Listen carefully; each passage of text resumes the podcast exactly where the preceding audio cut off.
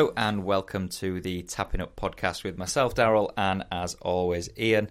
Bit of an extended break since the last one. Um, I think we uh, did the Valentine's special, didn't we, last, which were a Tuesday. So week and a half, people have gone without us. That's too long. People think people are gutted. Been getting loads of hate mail saying, "Where have you gone? You've left me." Um, I'm sure that isn't. The, I certainly haven't received that hate mail. Uh, maybe you're more popular, uh, the more popular host than me. I'm the one that runs, obviously, the podcast uh, Twitter account. So I've got a kind of both have a little dabble, don't we? Like, you, well, I, I post shit, you delete it. I'm going to uh, say I, I post the stuff that gets the likes, the retweets, the publicity.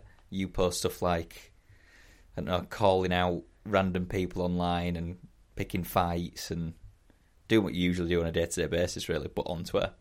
Sad to say it, only because I'm not a social media user particularly, in fact, at all, uh, apart from this, but I said to you a couple of times, I can actually see if you're a celebrity, how you get a few beers down you and then start going on there a bit bored and just start someone saying to you, "I fucking hate your hair, Daryl," and you just start replying and getting. I can see how people get sucked into that nonsense. Conor McGregor was a perfect example. Conor McGregor seems to spend a night on the uh, the old chisel, uh, allegedly, and uh, then just starts going at people, doesn't he? Just randomly starts. I mean, it pro- to be fair, it, it says more about that person that they have vacuums of time to do that. But I find some Fridays, come home, missus is out, a couple of drinks that I enjoy, a few rums off on a Friday. If I'm watching something that's not particularly engaging or not catching my interest, and I wonder, go on there, I tend to try and be the one that posts the links to the fr- Friday night when we've done the podcast.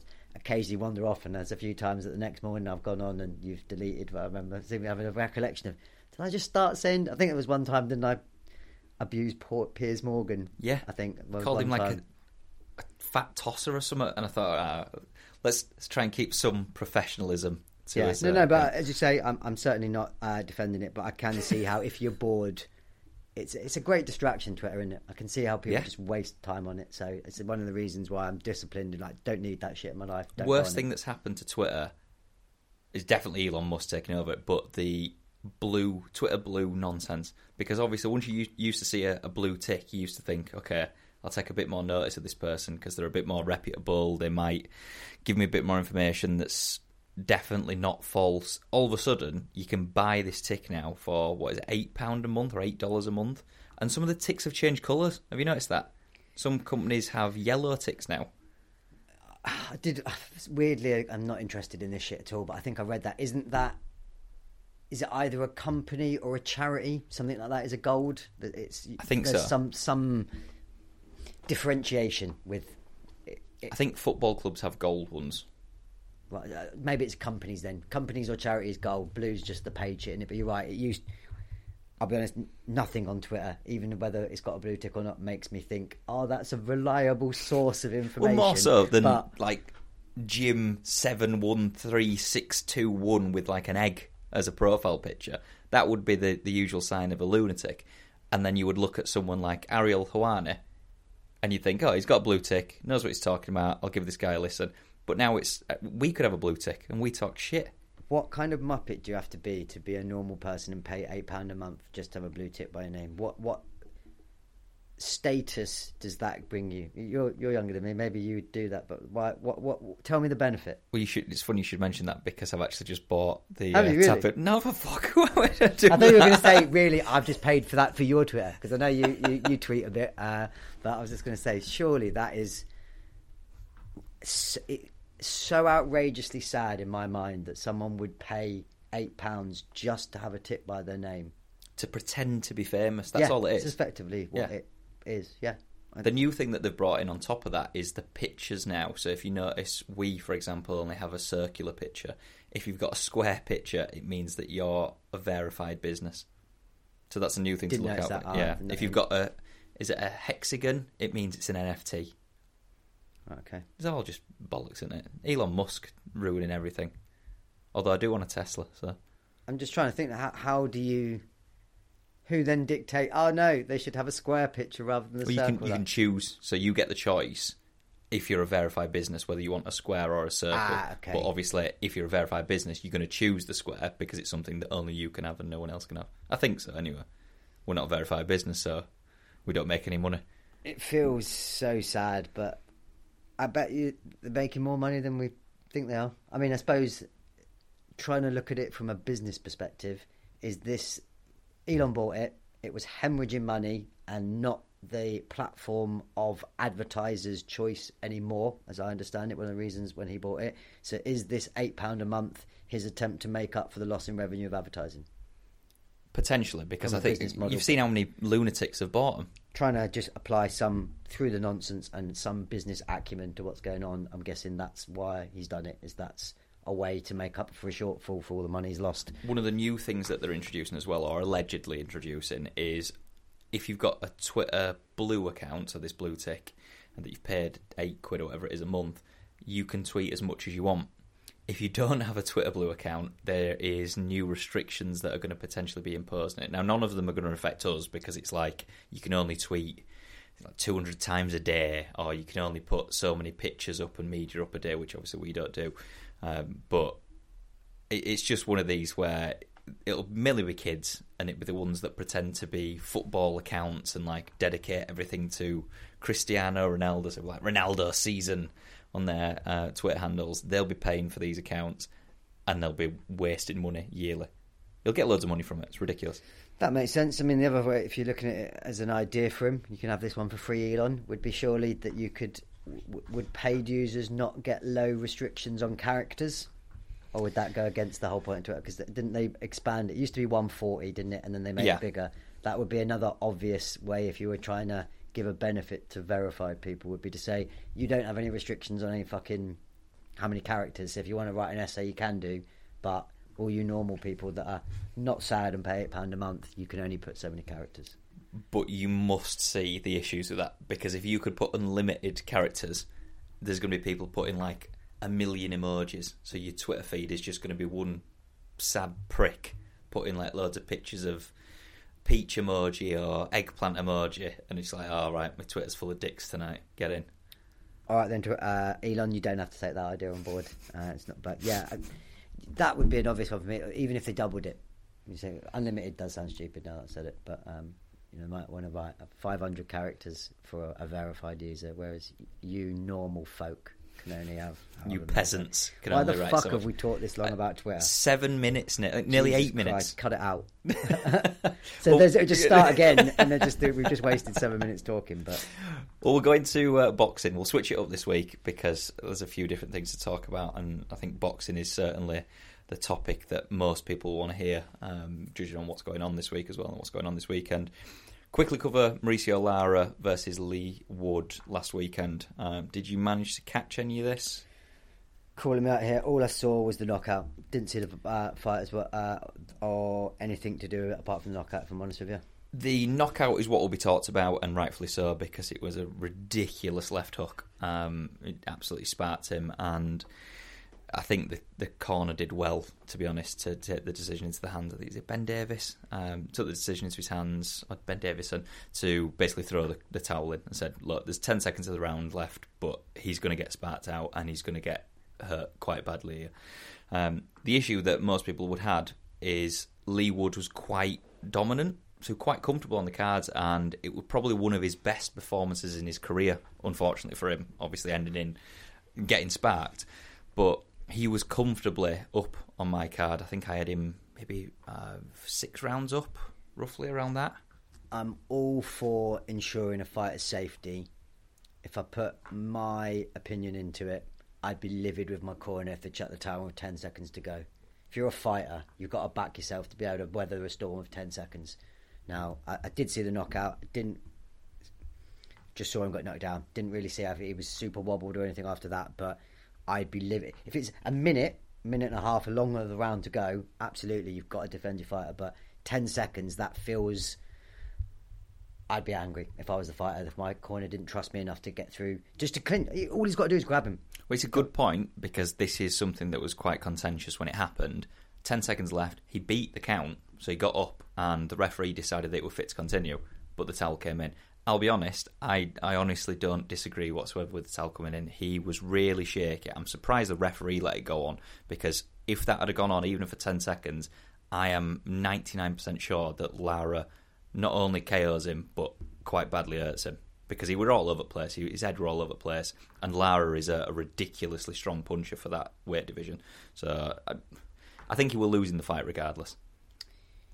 Yeah, I suppose the only point for me would be if you're saying he was well up on the judges' scorecards. If you're him, then you're just saying to him, look, if you just I get the ten seconds, I was going to clinch him, get me through the round. All right, it's only a minute in between rounds, but I can find my legs from under me again, and I go again. So I, I fight safety, and as you say, you've got to commend the corner for looking after their their fighter. But personally, I would be angry if my uh, that that happened to me. Does it make it worse that he then lost his world title as a result of that?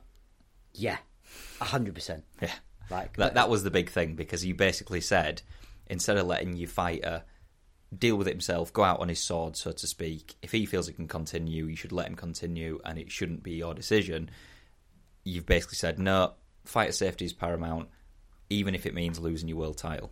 Yeah, and there's different perspectives you could look at it. There's almost a way that you're saying, I don't think you're good enough to get through ten seconds. Fuck me, I'm... Let me make that call. I'm the fighter. If I'm too sparked out, I won't get up. Or I could... No, fight, fight, it has to get up.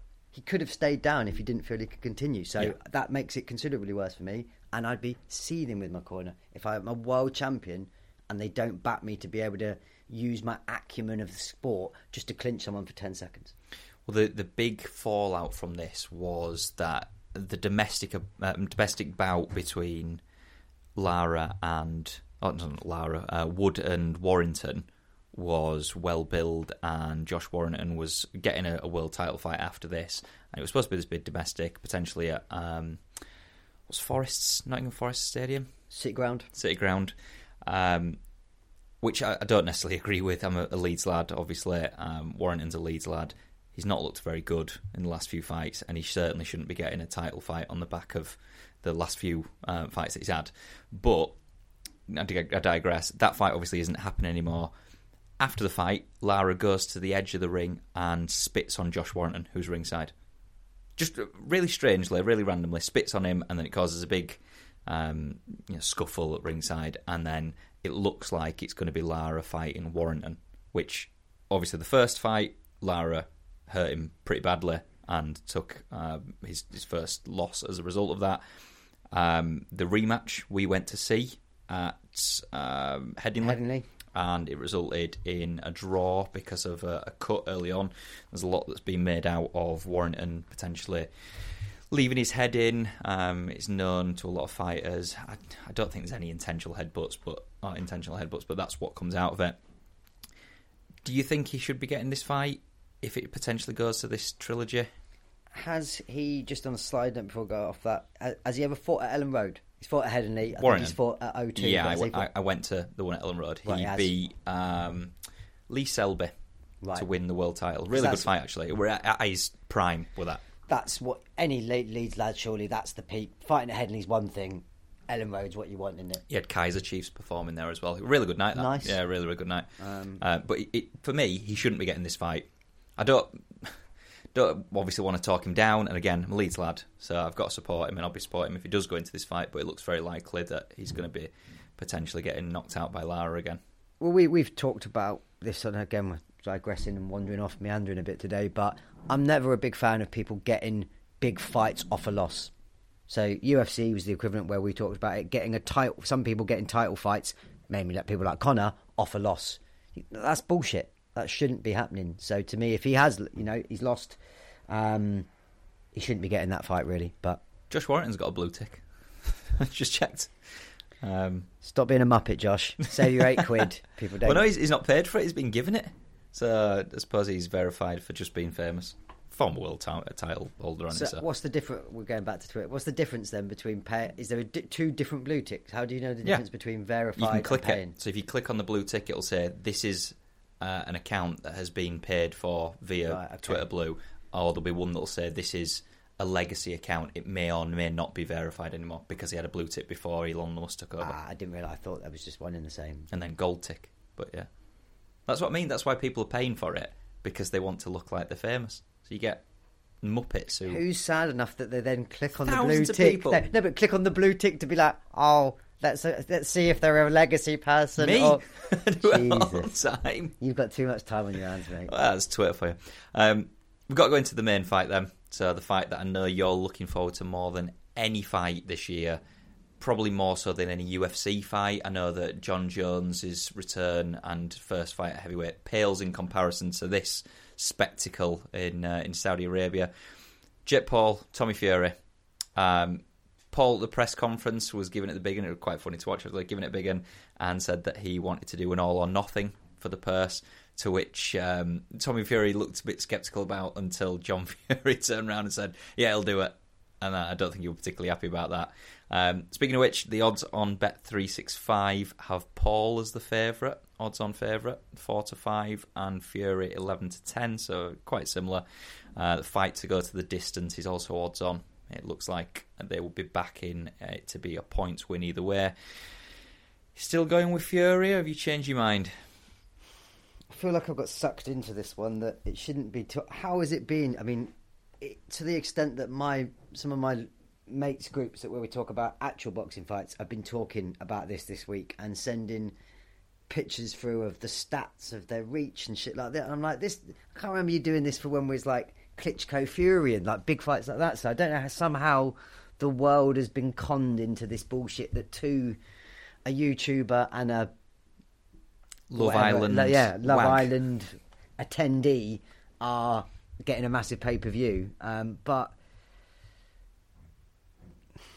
no, I'm I'm still going with Fury. I don't think. I've got to ask I, why, I want... because I, I've got, I was telling you earlier on, I've been getting so much slack and so much stick about this, because I'm still going with Jake Paul. Um, let me read out this particular message that I got from one of my mates, just to obviously say how, how good we are um, on this podcast, particular podcast. Fuck me, you deluded cunt. How have you got a boxing podcast? When I said that I thought Jake Paul would win. Um I just can't see Tommy Fury winning. I think he's the most dog shit fighter I've ever seen get to this sort of standing. He has fought bums his entire career. He can't knock people out. He's got no knockout power, despite this weird video that went round of him punching one of those boxing machines, and people have decided is the biggest thing since Beterbiev. I, I just think he's a poor boxer, and... if there's any justice in boxing, I disagree with the majority of people who think that Jake Paul is, is ruining the sport. Jake Paul knocks him out and then gets sparked out by a proper boxer. Are you telling me that... It, you just use the words, if there's any justice. That yeah. Fucking Jake Paul hasn't got a hiding coming to him from someone. And debatable whether Tommy uh, Fury is the man to hand it out, but when... It's a, a when, not if... he is getting flatlined by someone, and I just fucking hope this is it, because ultimately, probably for both these guys, the one thing that you probably we probably can agree on is it's a long way back for either of their careers for the loser. It's a finishing, it's, it's a finishing it, note for either boxing career. I would say Paul, given his fucking YouTube following, the fact that he seems to have loads of kids wanting to play, probably has got a better chance of bouncing back from a loss than Fury. Fury, I would probably say agree with you. I think he's absolutely done, but. Any remote hype or actual legitimacy of them being boxers, the loser's is gone. one hundred percent. I mean, to be fair, the hype I don't think there's any legitimacy yeah, for the say, winner. Yeah, to be it's perfectly honest, isn't but... It? But the way that this works for me is Tommy Fury gets sparked because I think Tommy Fury is an absolute waste of space um, as a boxer. That is, I don't know him as a person, but I, I cannot stand watching his fights, and I cannot stand watching people hyping up and. Giving him props when he just isn't a good boxer whatsoever. He is so easy to telegraph. This isn't me saying that I could knock him out, obviously, because I'm not a boxer. But anyone who is a professional who has plied his trade, all that, and put all this work into, would spark out Tommy Fury without even a moment's hesitation. He is really easy to telegraph. He's really slow. His jab is the most obvious jab, and he doesn't block or guard as he should do. Jake Paul, on the other hand... I'm not disagreeing. It also isn't a, a very good boxer. Very easy to telegraph. At least he shows some sort of effort to put on a show. He is lacking in guard easily, and I think if you had a good boxer, as we've already discussed, you could have someone just jab his head off. Um, and he tries to go for this right overhand all the time, and it, it lands sometimes, and then sometimes it just looks silly. He goes round a bit like a monkey, a bit like an ape. He's got his arms down by his side instead. Um, I, as I say, I think the rumours are that if Jake Paul, in fact it's not even a rumour anymore, we confirm on it, but if Jake Paul wins, he gets ranked in the W B C. If he gets ranked as a cruiserweight in the W B C, he's then got to fight someone who is in the top fifteen. Please, God, again, if there's any justice. And that would be the best outcome. Tommy Fury gets sparked out. Jake Paul goes and fights Beterbiev. Beterbiev kills him. We, we, I mean, we, we discussed this at the gym. I follow your logic, and I don't disagree on that. There's no way in the world, if Paul does win, that he takes on the mandatory or the top fifteen person he's given. He'll dodge it to fight another celebrity or bum, because he he might be many things. I'm not convinced that he's bought into his own hype that he's actually a boxer. I think he does a very good job of selling the fights. I think he knows deep down he's getting laid out when he fights someone at a certain level. So I would disagree. Where I disagree with you is I don't think even he believes that he could be a top fifteen ranked cruiserweight and he doesn't get seriously injured. So I think even if he goes in the fifteen, he'll then dodge it again, and he'll maybe go. The next, the next one for me that I could see him trying to fight is like a, a, we he said he would have fought a legend in terms of Anderson Silva. Would not surprise me to see him taking on someone like a, a Roy Jones Junior, a definitely not Tyson, but some, a fifty-year-old boxer next. So I don't think there's any way he ends up fighting a proper, full-time professional boxer. I don't disagree, because he's been calling out Nate Diaz and he's also been calling out Conor McGregor while this has all been going on as well, um, just to add to all these... That he's like thirty pounds bigger, well, maybe yeah. not Conor given his, his current um, size, but he's he's forty pounds heavier than the, uh, the, the weight that Diaz fought at at one fifty-five. Do you know what I mean? For, for, you know, one eighty-six they're fighting at, something like that. Like, stop calling out little men. If you're going to call someone out, at least call someone out the fucking same size as you. He has been called out on, funnily enough, uh, is it El, uh, Ariel Helwani's pod? What's the name of this podcast? The Summer Hour, something like that? Or am I talking nonsense? Anyway, he had K S I on. And K S I went on and said he hopes that Jake Paul wins because he is intending to knock him out by the end of the year and prove that he is a fraud and show his dominance in the boxing uh, stage. He said he'd be annoyed if Tommy Fury wins because then he'll have to go and beat both men. But he'll do it easily.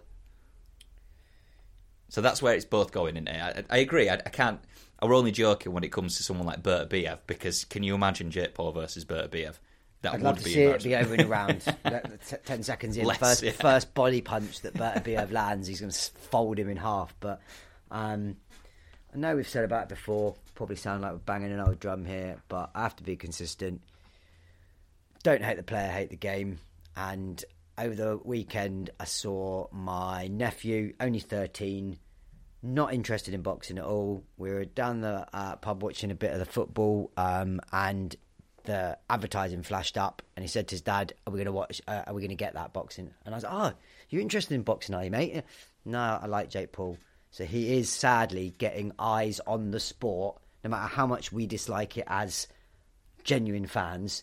He's bringing sports. It'll be. I, I have no doubt it'll be the biggest pay per view this year, which is disgusting, really, to think about when you've got some of the. the fights that are apparently proposed for this year. Do you think it'd do more than Fury Usyk, if that did happen, which is obviously in doubt at the moment? If it doesn't, it'll be bloody close. So it really, it really sadly, yeah, because it, it's a whole new audience, isn't it? Like my thirteen-year-old nephew, who's not even into boxing, wants to watch it. It, it. It's how much is it on B T box office? Like twenty-five, twenty-six quid? It'll be like nineteen. But it'll, it'll, yeah. it'll, it'll, it'll talk his dad into getting that for him, whereas... when they're the proper pay-per-views like that, no, no, seem to be like thirty. I think thirty is the amount that you have to be a real fan to be like, do you know what, I'm going to pay thirty quid to watch that. You get significantly more, don't you, for boxing than you would in U F C in terms of viewership? Uh, certainly in the U K. In America, I mean, again, I think vast, vast majority of pay-per-views in America, uh, in U F C are from America, probably like eighty or ninety percent. And obviously in England, they even limit the number of events that are pay-per-view, basically, unless Conor's fighting or it's a huge uh, you know, Centennial card, they don't even do it. It's just on... Question I was going to put forward to you then. Do you reckon this gets more... I suppose it's an obvious answer, but more money on the back of the pay-per-view than Jon Jones's heavyweight debut does? Undoubtedly.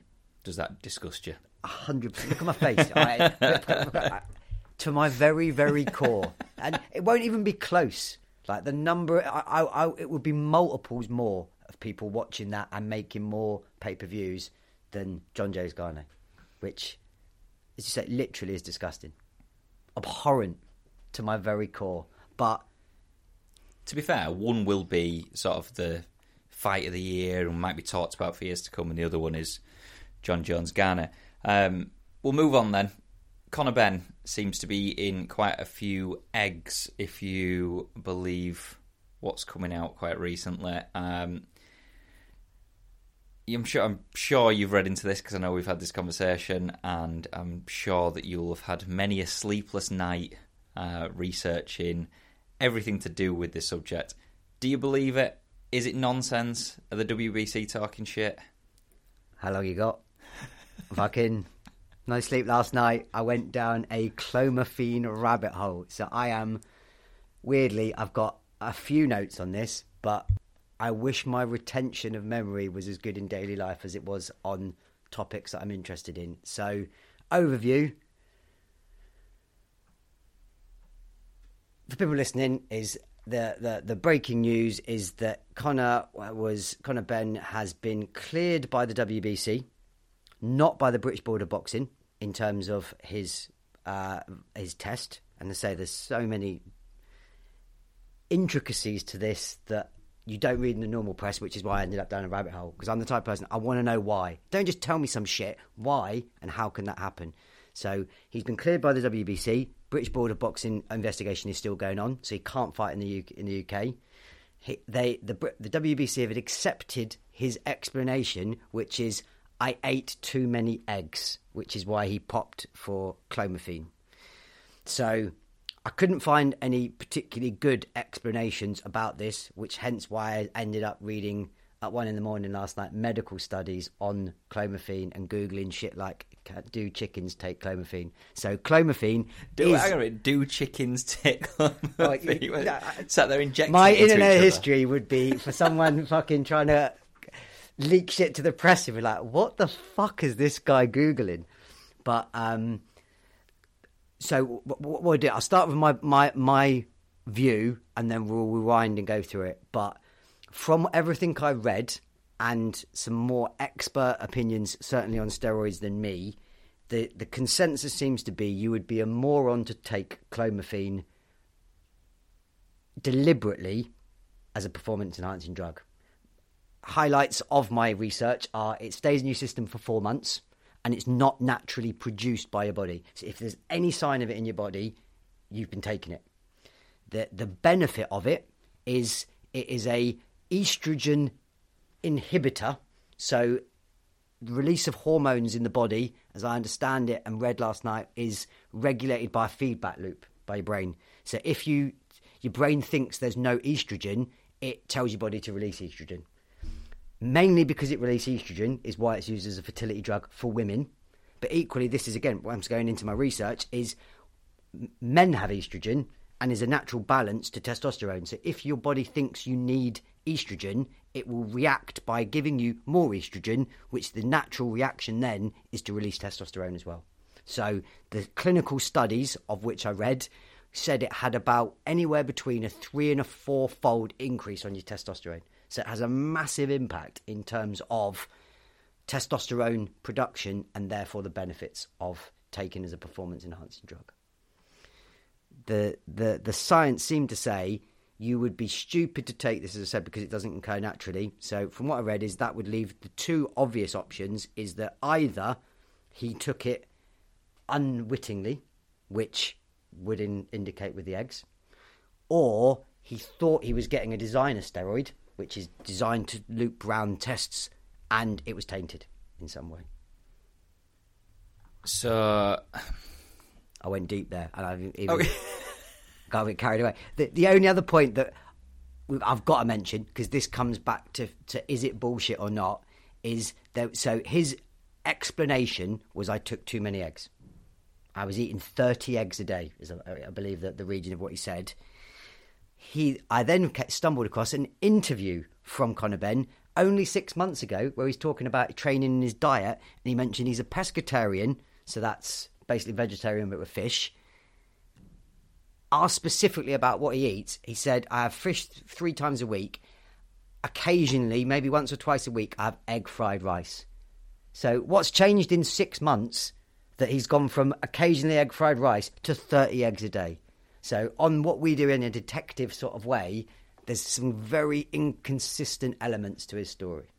Are we sure that after the chickens had been injecting one another with the clomiphene, they hadn't like sort of batched up some egg fried rice for him and uh, laid it on a plate for him?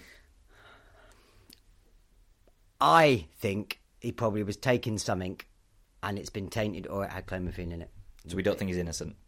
Certainly not, if I'm being honest. What do I know? I'm no fucking steroid expert, but I did spend three hours Googling. You are now. Research- yeah. I'm a clomiphene expert, certainly in, in, in Google terms, but the, there's some suspicion in his inconsistencies in the arguments lining up. To go from six months ago, barely, barely mentioning eggs. You'd think if you're eating thirty a day and someone asks you about your diet, you're probably going to say, fuck me, I have a lot of eggs. I'm sick of fucking omelettes. I'm sick of fucking egg fried rice. To then, and if we look at that window and break it down, what again I said, it's in your system for at least four months. That gives, on a detective basis, a two-month window where he's gone from occasional egg fried rice to thirty eggs a day. Seems a stretch. It does. However, just to rebut that, you have thought quite recently that you have an intolerance to gluten and have completely messed your diet up to the point where you were eating rice and chicken every night for the Still past am. for the past what is it, like two months or whatever. So you can change your diet very, very quickly. And he might have just decided, you know what, fucking love eggs. I'm gonna absolutely smash these eggs, and it's gonna make me a really good fighter, so I can knock out um, Junior next time we fight him. Completely fair rebuttal. Uh, and weirdly, now that you say that, given the amount of chicken I have had, why have I not got loads of clomiphene in me? Is it eggs? You might do. You don't know. I certainly am not having loads of testosterone. Uh, it doesn't. It doesn't feel like, because I should be getting uh, shredded. But no, Google, Google a, does clomiphene keep you up at night? And it might be that. Maybe we've we, we've we've detected we've reverse engineered why I can't sleep. But um, yeah, I, something smells fishy to me about the story. Uh, it, it doesn't. It might be the worst worst excuse I think I've heard for steroid use since um, Canelo's. Um, Mexican meat? Tainted uh, pork, I think, was it, or beef? When you he say that, but how popped. Many different excuses have boxers got away with recently when it comes to doping? There are so many different ones that you could just rattle off. You've got Fury. Again, we go back to, to looking at, at holes. Why is it taking him this long to come up with this and not say, when he pos- tested positive, not once but twice... Ah, it's probably because I was eating a load of eggs. The other thing that I did find, that again, just to clear up any confusion on this, he his test was returned positive by VADA, that's with a V, which is the Voluntary Anti-Doping Association. He's been cleared by VADA, WADA, sorry, which is the World Anti-Doping Association. Very confusing with a W and a V difference, and I sound exactly the same on both. But they have different test thresholds. The voluntary, because you are voluntarily agreeing to testing, has a higher standard and a high, is, is seen as the more conclusive evidence. So he's failed on one criteria of a, of a testing uh, a testing body, but passed the other. That seems, again, slightly suspicious to me. You say that, and just going back to the how it's essentially an absolute joke these days in boxing and the accepted reasons as to why professional athletes testing positive for P E Ds is a, an absolute joke. You've got Conor Benn now adding to it with eggs. You had Billy Joe Saunders, which was nasal spray. You had uh, Dillian White, which was my favourite one, where he had apparently fed his dogs Diana Ball, and that had contaminated his own food. And, and it's just, it's nonsense. But people always get away with it, and I have absolutely no doubt in my mind that Conor Benn will be cleared by the, the British board, uh, British Boxing Board of Control, and I, I can see him fighting Junior. When... It's almost as if they... Pay people off. Not pay, but like, let's see how large a fucking bullshit we can give. What I don't, what doesn't baffles me with ones like that is... is the excuse that you get in the U F C, where they have a far higher and more stringent use because they have VADA there, is tainted supplement, which is basically, and there is evidence that people have, that that is a genuine thing, but I think we've talked about it before because of my in-depth knowledge of steroids, that often actually genuinely certified supplements will be made in the same vat as somewhere that makes steroids, so it can be tainted. So, but that is a very obvious excuse to be like, hey, I didn't take any shit, but I popped anyway. And I, I, that that would seem the obvious and more easier to get away with example of when you pop, pissed hot and you're trying to cover it up. Would be like, hey, hang on, I was just taking that protein powder. I didn't realise, and, and maybe whoever's made it in China or, or Mexico were making clomiphene as well. But to come up with... I was eating thirty eggs a day and the chickens are dosed up on anti-fertility drugs. So that's given me, because of the trace elements of it. But factually speaking, from my research, what I would say, it is possible. Any further evidence this week with regards to Islam's cheating at all? Uh, I know we discussed this last week. Uh, doesn't seem to be anything else that's come out. Is it Nothing just... concrete, but the plot did thicken, and I posted that on Twitter, where talk about a fucking moronic person being involved in fighting, which I've never been his biggest fan anyway, but I think it's Abdulaziz, as I think is his name, isn't it, who is basically a manager of fighters, manages quite a stable of fighters, had posted something along the lines of, Islam wasn't cheating, he... did take an I V, but it's allowed, and he even gave some dosage of milligrams, and then um, Detective Helwani commented and said, no, that's not true, what you're talking about, and next thing it was deleted. So talk about trying to stitch up your own fighter. Why would you even go on and say something like that? But that's the only trait. There's no any, anything else. And again, in the news cycle that we're in, it seems to have died down. No one seems to have asked any further questions about that, or...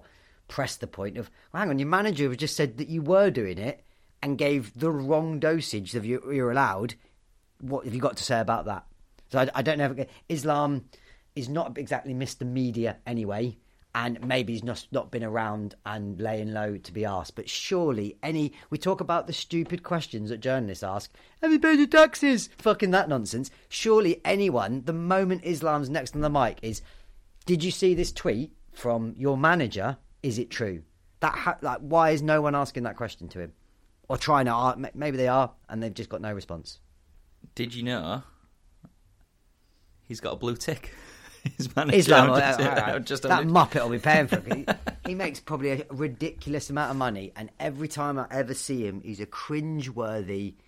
I mean, he's like the Don King of bo- of the of U F C, would be probably an uh, analogy for boxing people. Just some crazy lunatic arsehole nobody likes... and is a bit of a dingbat, and you even wonder, how have you got into this really, what Fantastic would seem cool position, position yeah. of just managing fighters? Didn't pay for it. It's a legacy account, so... Uh...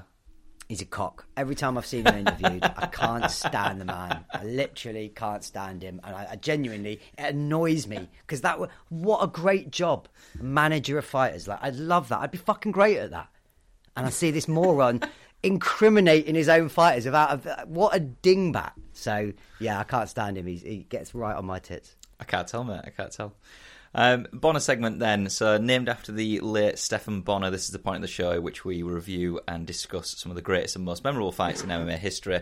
Give our listeners a little bit of fun homework. Usually we will post the fight to watch on our Twitter page for the following week, and then we'll run through it. Uh, last week, you chose the five-round brawl between Robbie Lawler and Carlos Condit. Is correct. It U F C one ninety-five? Um, correct. I'm going to hold my hands up, given that we always get bang on that this is the way for people to watch and get into M M A with some of the great fights. Definitely not as good as I remember watching it back. Dog shit. Uh, I went five-rounder, which can be a struggle for hardcore fans anyway. Um, definitely not as good as I remember.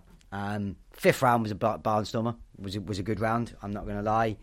Um, I mean, quick overview of it. It was for the welterweight championship, uh, third of uh, January two thousand sixteen. Seems ages ago, but actually not. You know, just over seven years ago.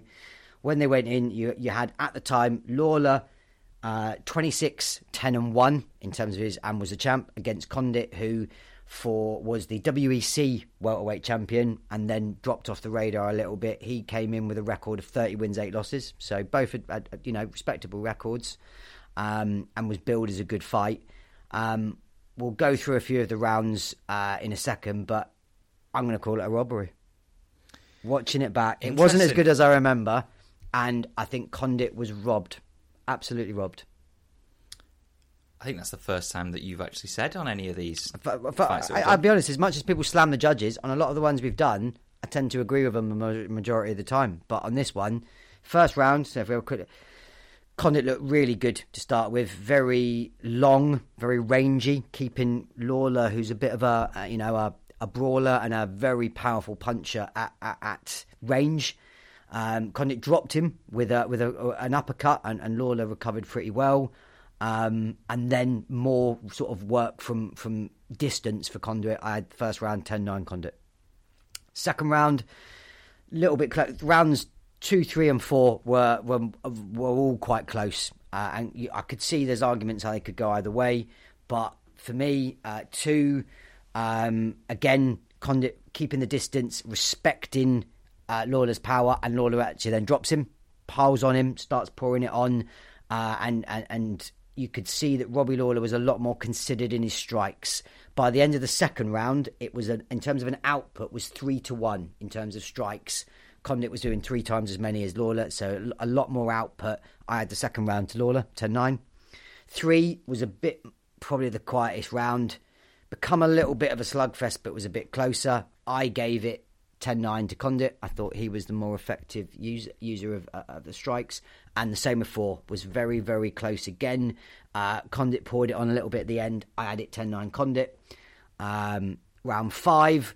By this point, again, we talk about good cornering. The corners in between rounds and the commenters about saying Lawler probably needs a knockout to win this. So he's he's probably down three to one is how I had him at this point. That seemed to be the general consensus on uh, you know from the corner as well as the commentators. Back in the good, little shout out back in the good old days when we had Mike Goldberg uh, with Rogan, the the original pairing. And Goldberg is the you've talked about before is your, your sort of hype man, the most outrageous and hyperbolic statements ever. Goldberg used to do. It got cut from the U F C three or four years ago, but I have very fond memories of him commentating. I can't remember where he is now, maybe Bellator or something like that. Towards the end, Lawler turns it on and starts to, to smash Condit. And if it had gone another minute, there'd been problems. Bell goes. They're literally, the moment the bell goes, they both turn and lean against the cage. Absolutely exhausted. And that was a decent round. I had it ten nine Lawler. So ultimately, forty-eight forty-seven for me, Condit. I'm going to say it's interesting that you should say that because I'm just looking at the actual scorecards, and Tony Weeks, who was the only judge to have given it to Condit, agreed with you entirely. So every round that you said, he's given the same way. So the first round he's gone Condit, um, second round he's gone Lawler, third and fourth he's gone Condit, and then fifth he's gone to Lawler. The biggest issue that you have in the rest of the scorecards, and they all look to be pretty much identical apart from the third round. So the third round, um, you've got the other two judges, so Derek Clearley and Chris Lee both gave the third round to Lawler rather than to Condit. That was the closest. The third was the closest, but I'll be honest, I, I when two judges gave it forty, I mean, I couldn't believe it. I remember thinking, I, did, I remember watching it at the time and remember it being a far better and more interesting fight than it actually was. It wasn't, bar the fifth round, is quite as exciting as I recall. But um, out of the ones that we've discussed in a long ways, that has the best shout for a robbery in a long time for me. Watching it back, I was, uh, Condit could be outraged at that one. I thought. I, I I think it was pretty clear. I think I've got a quick stat for you here. By the this is the end of the fifth round. Total strikes, three hundred ninety-four from Condit to ninety-seven from Lawler. So that's gone to four to one. Four to one output. Now, output doesn't necessarily mean that you win, but if you've thrown and therefore landed four times as many strikes as someone else, that has to be, back to the judging criteria, effect, more effective striking and therefore score more points. Well, you go down the, the significant strikes per round. So round one, Lawler, twelve strikes, significant strikes landed of eighteen, Condit's twenty-eight of seventy-five. Round two, ten for Lawler, seventeen for Condit. Round three, eleven for Lawler, twenty-two for Condit. Round four, six for Lawler, forty-seven for Condit. And then the fifth round, which is obviously went to Lawler, fifty-three to sixty-two for Condit. So he outlanded him in every single round. So it's an interesting point. Um, obviously, it wasn't as far-reaching as some of the other fights that we've, we've done. And I'm, I'm shocked to see you so aggrieved for once, to be honest. Yeah, and you know, I, I've I've just realised in my own error as well that I think what we said was previously uh, to try and make these enjoyable as well, we were going to alternate from particularly me when it was five rounders that aren't everybody's cup of tea to more maybe really good fights that were a great brawl, that my next pick is also a five round fight. Ah, oh, good. Oh, I'm so excited to uh, go home and watch this one then. Now this, again, I'll be honest, I haven't watched this back, but I do remember this. I remember watching this one live, and this, I think, is a far better fight than um, this one. And it also has a little bit of um, timing and sort of relevancy. So that fight, and we'll post this uh, on, on the socials as we normally do, Jon Jones versus Alexander Gustafsson, one for the heavyweight title. At U F C... Don't know. Ah, oh, we made a, a joke that lasted throughout all these episodes about us casual fans and then you diehards. You can't even name me the correct event. And now you're playing videos in background and ruining the podcast. Trying to find it what? quickly uh, and then on YouTube and then it comes up. But um, no, don't know. Um, it would be a one eighty maybe if I had to guess. Like that one between the one seventies and the one nineties, it's going back probably a, a fair while, but um, one sixty-five close to be fair, one not too far off, but um, yeah, and obviously that leads us on to next week is maybe just by me more than anyone else, Jon Jones' long-awaited heavyweight debut. Mm. As we said, the potentially the second biggest fight of the year, other than Fury and Paul. Maybe.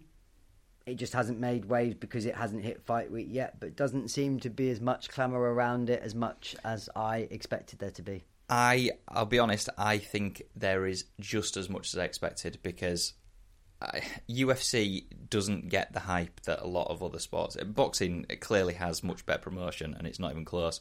Unless it's a McGregor fight, I don't think you'll get many people knowing A, who Jon Jones is, but B, being excited for his return, and he's obviously his first heavyweight fight. That's the sad nature of the sport, unfortunately. Tell me that's I'm where... wrong here, but surely Jon Jones has to be the second biggest star in the U F C after Conor. Currently? Yeah. Yeah. In terms of star power and that people know and want to watch, he has to be number two. In my eyes, clearly. Conor's always going to be number one, and no one's even close to that. But surely, if you're talking star power, in inverted commas, it has to be Jon Jones. The bad boy and all of his... out of octagon misdemeanors and shit that he's done, as well as his almost flawless record of only one loss by decision, oh, sorry, by disqualification, in which he absolutely smashed Matt Hamill. He has to be the number two star, doesn't he? Yeah, well, I don't disagree. I, I think it's just even Conor's pull into the U F C, which is, is quite strong and is clearly the strongest that the U F C have seen ever, maybe? Easily. Um... isn't on the same level as someone like Tyson Fury. And that's just the unfortunate nature of the sport. That's not to do with they're not promoting it as much, but obviously to use the phrase that you use quite a lot, the casual nature of people, you're going to get a lot more casual fans watching boxing because it's easier to get into. And to be quite honest, I think the biggest thing is the timing. So because it's more an American... or predominantly American, it's more in the Las Vegas area is the, the bigger fights. The time frame, more people are going to be want to watching boxing, which is, you know, around seven o'clock U K time, G M T, than staying up till four a.m. to watch what arguably might be one of the most historic fights ever in Jon Jones going to heavyweight. So, I mean, the only if in the equation for me is, and this shit is real, is ring rust. So, um, you think he's going to lose? What if he no, loses? I mean, I mean, I've been wrong before. It, it doesn't happen very often, but it could be. But three years out of the cage is a long time for anybody. I did see on the few jaunts onto Twitter that I do have, someone, again, he's one that clearly has some. I think Jon Jones just trains and goes on Twitter, but he will quite often respond to people directly. And someone said to him, "Is is ring rust a problem for you? Is that something you're worried about?" And his exact words, well, words with this effect were, "No, I've been more active training in the last three years than I've previously." And that was one of the the the thing, the the myths behind Jon Jones, and particularly that fight that we talked about with Gustafsson, is he apparently didn't even train for that fight. Literally, no training at all, rocked up, goes five rounds against arguably the number two light heavyweight in the world at that point, and beats him. And he's obviously put on a Spoilers. massive amount of bulk. True, yes. uh, puts on a well. I just said earlier in the fight that he's only ever lost one one by uh, disqualification, so uh, you could have worked that out, I suppose. But um, he has put on a massive amount of bulk. Has that altered his speed and affected his frame and his ability? Has the only other query? Has father time started to creep up on him? Because three years out of the cage for someone who I, I think he might be thirty-three, thirty-four, so he's lost three years of a potentially his athletic prime, so that there is there is a more probably doubts against Jon Jones in this fight than has ever been before. But I think he's the type of person that excels to the challenge and will put it on Garnett and throw himself straight back into the pound for pound rankings. Easily goes top three with a win back again and cements his status potentially as the GOAT. I don't think that your heart could take it if he loses this fight. I think with everything that's happened um, with Anderson Silva, for example, getting embarrassed by a YouTuber, um, everything that's happening with Liverpool at the moment, I think just to top it off, if Jon Jones gets knocked out, I think the podcast might come might to be the last end. Podcast. Where I'm feeling at the moment, just after watching Liverpool this week, there's there might be no comeback from that. Well, before we get on to Liverpool, um, we're going to the sad news of the podcast. John Motson um, has died aged seventy-seven. So he celebrated half a century in commentary in two thousand eighteen, so quite recently. And during his long, distinguished career, covered twenty major international tournaments. Um, statement released by his family said that he died peacefully in his sleep on Thursday, just gone. He... He's arguably one of, if not the, voice of football for the last God knows how many years. Obviously, Martin Tyler has started to go into it, and a lot of more modern commentators almost certainly were inspired by Motson. Um, he has commentate, commentated on things like the crazy gang beating Culture Club in nineteen eighty-eight when Wimbledon upset the odds to beat you in the F A Cup uh, final. Um, I think you just won the league at that point, weren't you? Uh, but yeah, the the one nil uh, win there. Gaza's tears in Turin. Um, Gaza sink in Scotland. He commentated on the five one win against Germany for England. All sorts. Um, very, very sad, I think, this. Super sad. I mean, at, greatest commentator ever by a long way. No one's even getting close to that. Um, all of the glowing attributes that come out of him, talked of his dedication to his craft, his professionalism, his his attention to detail. Even up up, up until recently when he retired, he would just spend hours trawling through stats to have ready to, to, to whip them out on, on the broadcast. And to your point, unless you are maybe five, six, seven or younger, he is the voice of football. For every, for, certainly for my generation, I think for yours, I think for generations older than mine as well. He he has to be... He's just synonymous with football, isn't he? I, abs- I would expect... And his be, coat. Yeah, his, his coat. Trademark his, his coat, coat and his absolutely. Big microphone and his sheepskin coat. Um, and in some ways, hasn't, if I'm being brutally honest, hasn't got quite the love or the focus in the news that it deserves. Yeah, I, I don't disagree. You've had people coming out like um, Clive Tildesley came out and said that as a teenager he wanted to be John Motson and nobody else. Um, obviously, you had some dedications from people like uh, Gary Lineker, I think, put something on Twitter. Jamie Carragher certainly came out. Um, Martin Tyler, as I said earlier, definitely came out and, and basically raved about how upstanding he was and, and what a lovely, lovely man he was. So, um, yeah, very, very sad news about that, and uh, R I P to Motti. Um, in funnier news, Champions League um, was quite entertaining this week, wouldn't you agree? Anything's funnier than death, isn't it? But, um, I mean, it was the death of our hopes of a title fight, uh, a t- of, a champion, of a, another Champions League run. And I don't remember being quite so deflated by football in such a long time. And I've remained deflated the whole of the week from that. Never. It's like a Can't fucking help. kick to the nuts. When you tune it up, I... I I'd said to you before the game, I, I fancied us. I have to be honest, the back of a couple of wins, we'd look like we'd put a little bit of form together uh, in the wins against Everton and Newcastle. Started to feel our way back towards the team and the performances we could. I called it that we'd win three one. We raced out, didn't we? Good start, back to the old I've, days. I've of... got to read the text out because literally this is, I've been waiting for this point of the podcast. Smug prick. Great start, perfect ball, poor keeping that. Sells the nerves and something to build on. Fabinho key tonight, looks back in form and is dominating the park. And then first glimpse of Gakpo, magic from Nunes as well, defensively. And then cut through them, they've been pretty gashed so far. If we take a three-goal lead to Madrid, I can't see us throwing it away. That's the one I knew you were going to throw that back in my face when it was two nil. I'm like, we're going to haven't got it. I knew, I knew you were going to say that. The next text, fuck, prick. What's he doing? Fucking clear it. Heartbreaker. What the fuck are we doing? Noose at the ready. I think that noose at the ready was when it was three two, not even when it was five two. By that point, I'd just gone off radar. I'm getting loads of stick from people. I just was not... I was literally... If I would have thrown my phone, I could have. I just sat there. I was just like, I'm just fucking... You stopped texting me at three two. We literally got to the point where I'm like, oh, what are these subs, mate? Oh, it's very defensive. And then just nothing. Just didn't see it. I was getting day. Loads of people just saying, "What's the score? What's the how's the football going?" I was just, ah, oh, fuck off. But I don't. The, the, the, it was. Yeah, I can't, even, I can't even bring myself to. I feel like crying.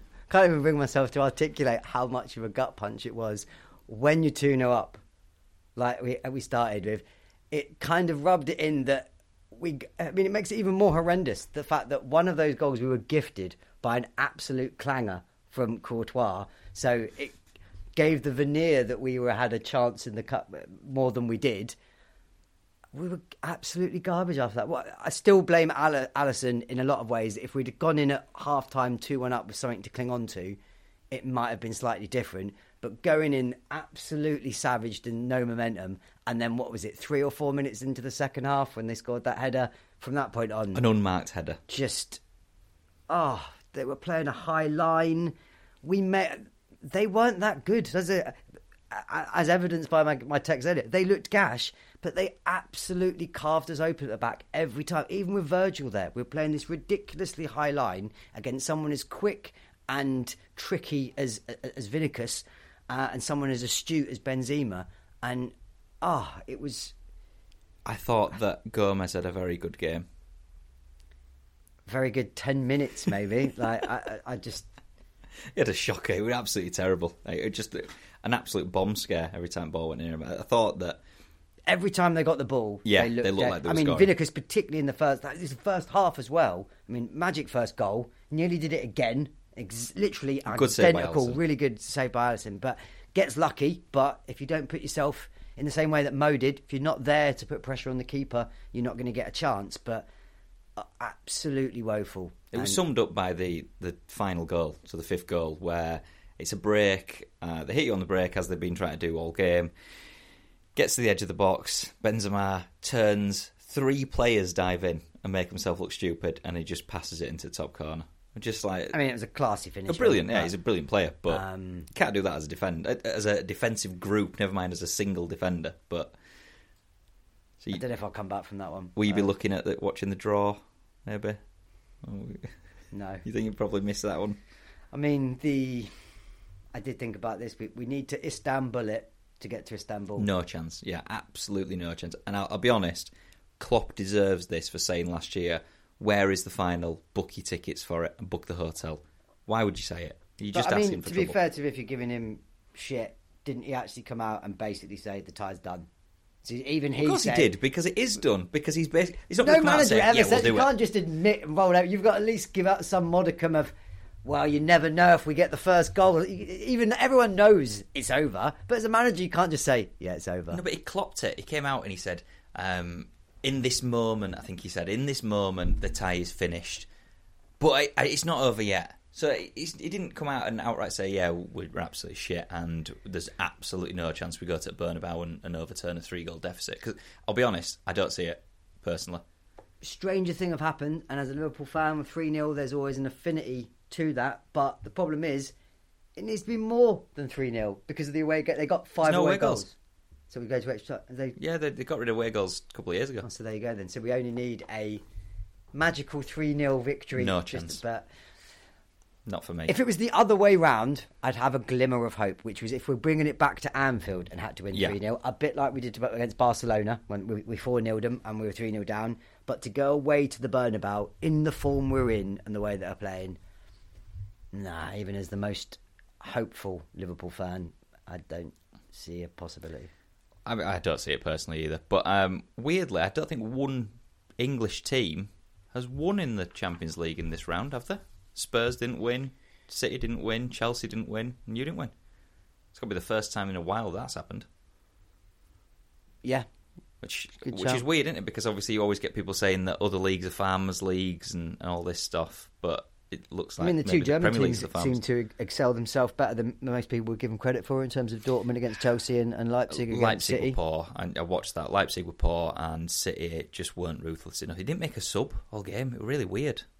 Well, that was the day that I, I haven't watched a game of football since. Um, I've Are you watching this weekend? Any games?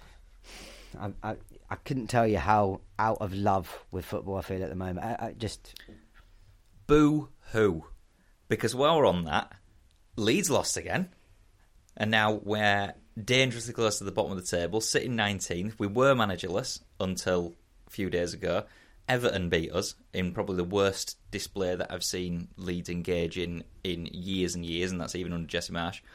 Um, Gracia has now been appointed. Uh, Javi Gracia. Opinions on this? Have you? Do you know much about him? Have you seen his history, or do you remember him at Watford? Remember at Watford didn't didn't in my memory particularly make any great waves, bar keeping him up. You pointed out to me that he did take him to the uh, F A Cup final, which uh, had, I, I, I'll be honest, I couldn't really remember. Um, I think he didn't really get much of a chance from memory in terms of the second season when he kept him up, did he? Was it like three or four Third games? Third season that he got sacked after three. So he keeps them up, goes in in two thousand seventeen, eighteen, I think he went to him, uh, kept him up. So a similar position to Leeds, but not quite as perilous. I think they were actually eleventh when he went in. They finished fourteenth, something like that. But it was at a point where they were on the backslide. I think Everton were caught in, uh, what's his name, Fulham manager, Marcos Silva, at that point, and he was quite public in saying he wanted to manage Everton, which was already a good sign. Um, Gracia then came in, coached them to safety. He got an eighteen-month contract at that point. Do you know who he played in his first game as Watford manager? No, you're going to say Liverpool? Southampton. Oh. Do you know what the score was? No. They lost one nil, so that's not a good omen for Leeds. Um, but On a it, side note, are you think you're suddenly Spanish? Gracia. Gracia. Is it, is it just what? not Garcia? Like no, that's not, it's it not like Garcia. An English, say it like an English person. But it's Garcia. Not, it's not Garcia. Is it not? Javi Gracia is, um, didn't he play for City at one point? He's the, the other footballer. This is, I think he's in charge of someone like Benfica or Sevilla or someone like that, but this is Javi Gracia. Ah, well, so I'll... this is going to cause loads of issues on every podcast moving forward, and also Twitter, because it's definitely Gracia. I feel like I need to look it up now. You Gracia. It, you you are. Like... Oh well, I should know the name of my own manager, but you should, yeah. um, yeah, so he's his career is a bit of a weird one because he seems to not stay somewhere very long. So he was at Malaga for two years, um, which was the most notable first team that he went to. There was a few before that, I think, like Osasuna. Uh, Malaga, two-year tenure, led them to ninth and eighth. Did all right there. Obviously, they're not a big club. Um, got some results against the big boys over there. So you Madrid, you Barca. Went to Rubin Kazan. Didn't really do much. Uh, I think finished ninth in the Russian Premier League, so not to write home about. Then joined Watford, so he kept them up that year in the eighteen nineteen campaign. Obviously kept them up quite comfortably. Got to the F A Cup final.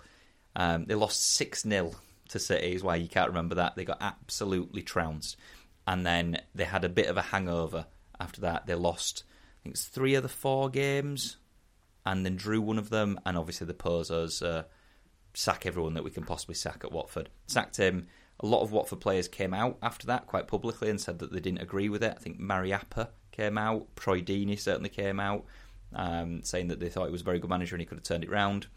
He didn't, obviously, because he didn't get the chance to. Went to Valencia in the year that they sold all their best players and was told that uh, they would replace them all and that it would all be fine. They didn't. They were an absolute mess, and I don't know who's done well at Valencia. I think they're... Are they in the... relegation zone at the yeah, moment. Yeah, really but, struggling this year. Yeah, really, really, really poor. They used to obviously be the massive team, and they've, they've struggled since. And then took over from Xavi in his most recent job, who went to Barca from Al Sadd.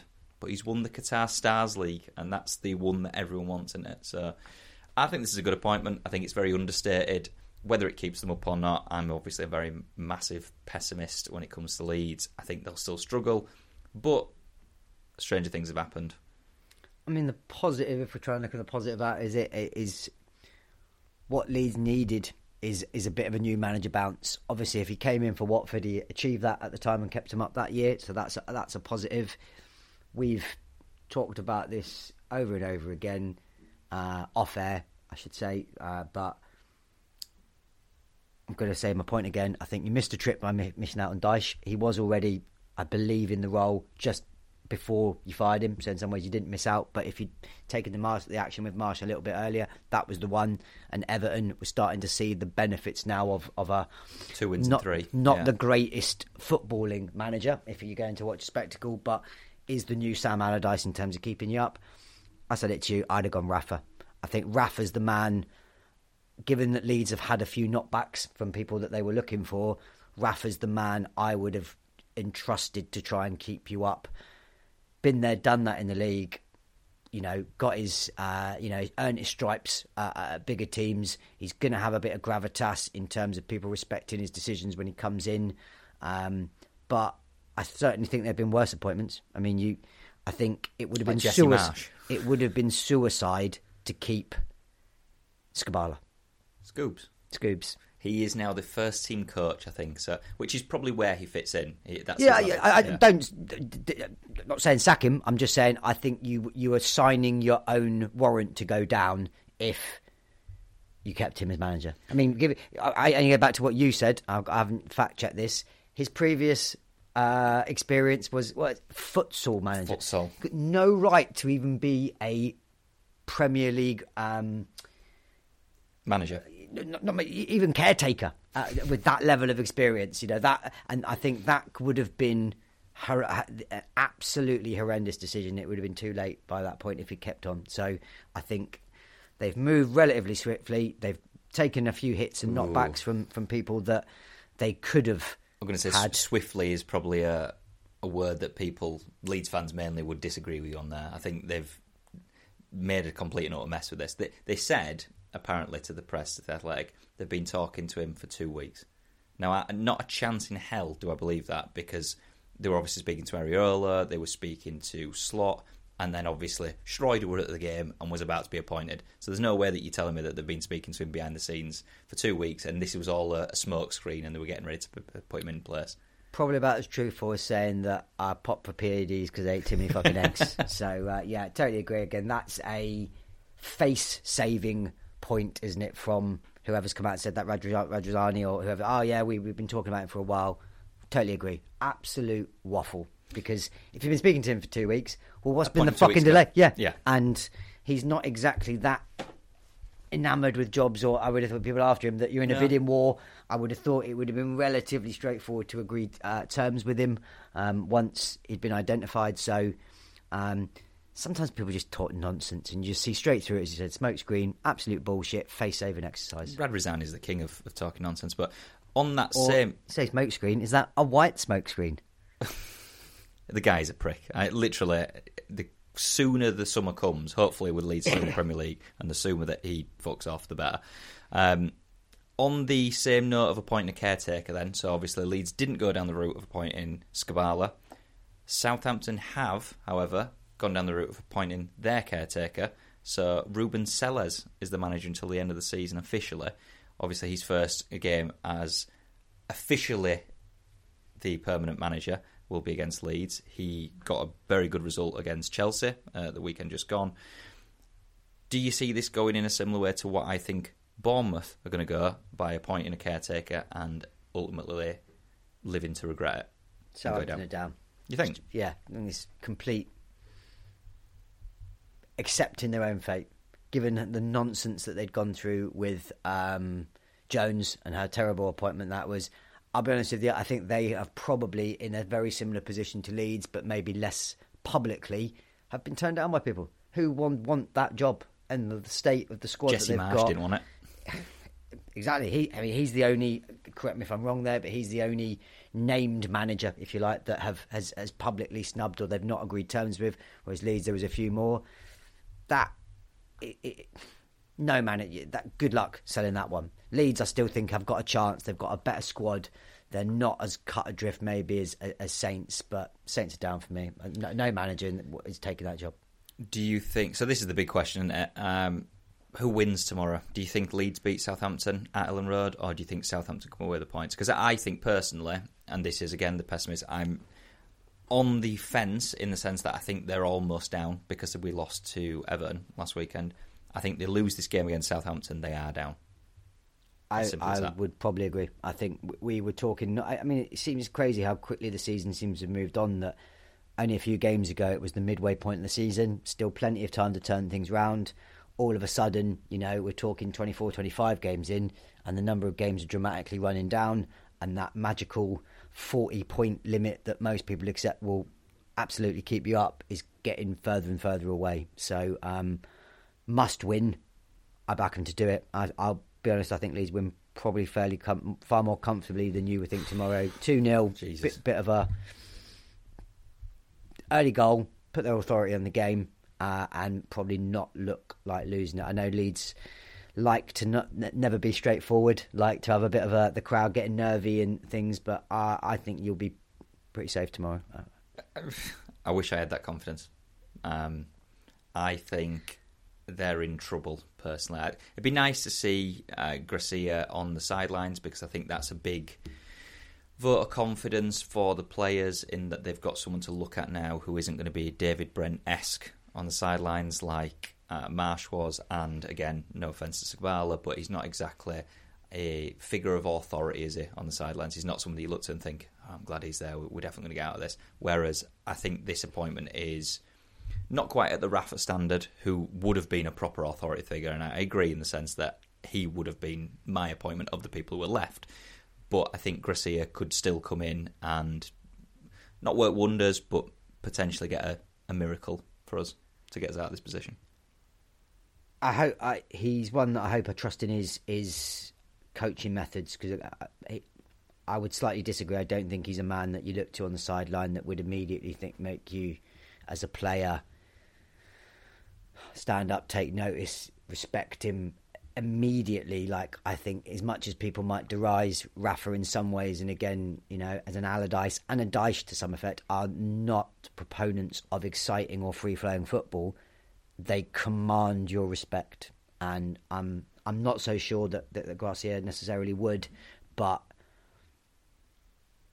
form aside, previous background, what he did with Watford, I would say probably man for man, Watford are a worse team than Leeds are, so that's got to give you some hope. I know you are. Strangely, you're far more optimistic than me as a general person, but our kind of roles reverse when it comes to football. Whereas one hundred percent, yeah. the only thing that I'm remotely optimistic on usually is Liverpool. I'm the most down and miserable twat you'll ever meet. But football or Liverpool gives me a little bit of spark. You're actually quite chipper as a general person, but the most pessimistic bastard with Leeds ever. Literally the only negative, I think. Wait, sounds quite full of myself, but the only negative in my life is Leeds United. If I had Leeds doing not not necessarily well, but boringly mid-table, I would be the happiest person in the world. Um, maybe one day, but maybe one day. Uh, we'll round out the podcast then. The E F L Cup final, because I can't bring myself to call it the Carabao Cup because it makes me feel sick, um, is on Sunday. Newcastle versus Manchester United. So this... I'd be back in Man United, but obviously we'll go into reasons why. Um, this is the first League Cup final for Newcastle since nineteen seventy-six. There's a gap of forty-seven years, which is the longest gap between finals in League Cup history. Uh, Man United are competing in their tenth League Cup final with only one other team playing more. Do you know who it is? Liverpool. Correct, thirteen. Uh, only Liverpool and Manchester City have won this trophy more than Man United. Um, Arsenal and Tottenham have lost more than Man United, but they're the only teams to do so in terms of cup finals. Um, weirdly, since the two thousand nine and two thousand ten season when Eddie Howe first managed in the League Cup, no manager has more wins in the competition than he does. So twenty-two Never wins. Never would have guessed that. Great stat. That's a weird uh, stat, isn't it? Yeah. Stat. I mean, how has he got more wins? I suppose he's been doing it for maybe twice as long, but has he got more wins than Pep, given Pep's won it? Like he's level times? With Pep. So Pep Guardiola has twenty-two, but bear in mind it's since two thousand nine to two thousand ten. So Which Pep... is like five years before Pep exactly. came into the league. Yeah. But yeah, he's no, also, weirdly, stat. he's the first looking to become the first Englishman to win the League Cup since, can you name him? two thousand three, two thousand four, Middlesbrough manager. Steve.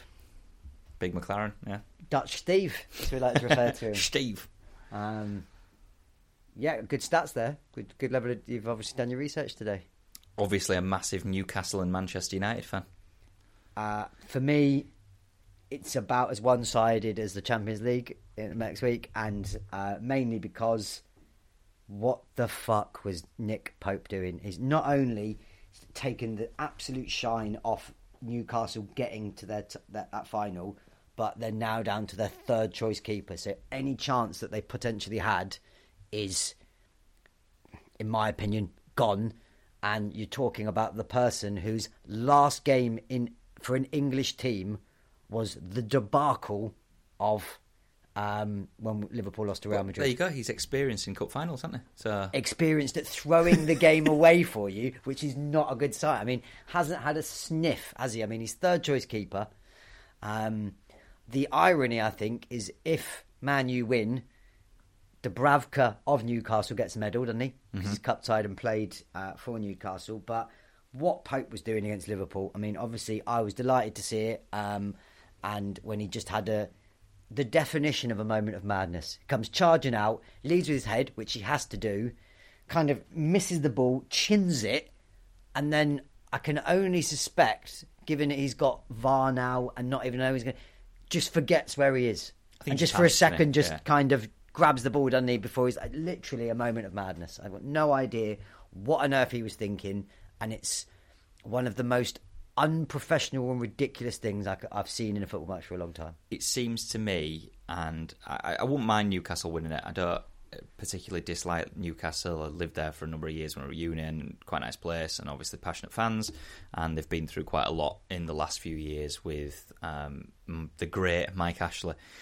Um, but I, I think they've thrown the chance away. I think they're hitting the worst possible form at the worst possible time, whereas Manchester United, just on the back of beating Barca last night and going through in the European Cup, um, look fantastic in the league. They absolutely... They didn't obliterate us or dominate us, but they still showed their class in that when they need to score and when they need to pull it out of the bag, they can do. They seem to be a very, very well-knit team with uh, with regards to Ten Hag. I think he's turned them into a bit of a force again, um, which is a bit worrying and a bit sad as a Leeds fan, and certainly, as I'm sure, as a Liverpool fan to see. But I just I can't see this going any other way other than a Manchester United win. Totally agree. I think any remote possibility of an upset that Newcastle had, um, is probably gone. Pope is a. I'm, I'm a big fan of Pope normally. I, I, really I, I, I've genuinely. He had a shocker. I can't remember just before the World Cup. I think didn't he in a friendly for England, which basically probably cost him his place in, in net. Um, but he's had a shocker there, and he's. As you say, I think even with Pope, it was going to be a stretch, to be honest with you. And I, I, see, I saw a, a relatively easy victory for Man U, but I think any chance for an upset, unless stranger things have happened. But Karius never, ever he he was a disaster waiting to happen for Liverpool for the, the year and a half that he was our first choice keeper, and that's saying something when you've had this fucking Mignolet in net beforehand. Can't neither of them can catch a fucking cold, let alone a football. Zero command of their area, and at least Mignolet had good reflexes. Karius was just a bewildering signing for me, and how he became a Premier League keeper was a shocker. So, saying that, will probably go on another man of the match performance. I'm going to say watching be absolutely win, outstanding. But, you know, I, obviously, from my, as a neutral, I'd much rather Newcastle win it than, than Man U, but don't see it. No, I don't see it personally. Well, um... quite a long one this week for people, so I'm sure they'll split this into two different um, listens when they're on the way to work next week or this weekend. Um, I've got to ask one last time, just to clarify, are you still going Fury? Because well, base, I'll flip change your it. Mind. Who are you going? Because I well, and there's only a two-horse race, so I'll take the opposite. But let's just remind the listeners, you've got a one hundred percent.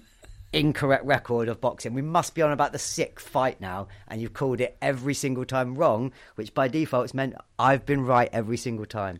So I'm not changing my mind. No. So here's the touch of death. What if I said that I think Fury's going to win? But you don't. You just be saying. You just be lying. You just be saying that just to, to. But so that the fact you've now re-asked and that reminded us of that stat just solidifies Fury wins. Right. Jake Paul wins. But anyway, thanks very much for listening. We'll catch you next week after Jake Paul has won.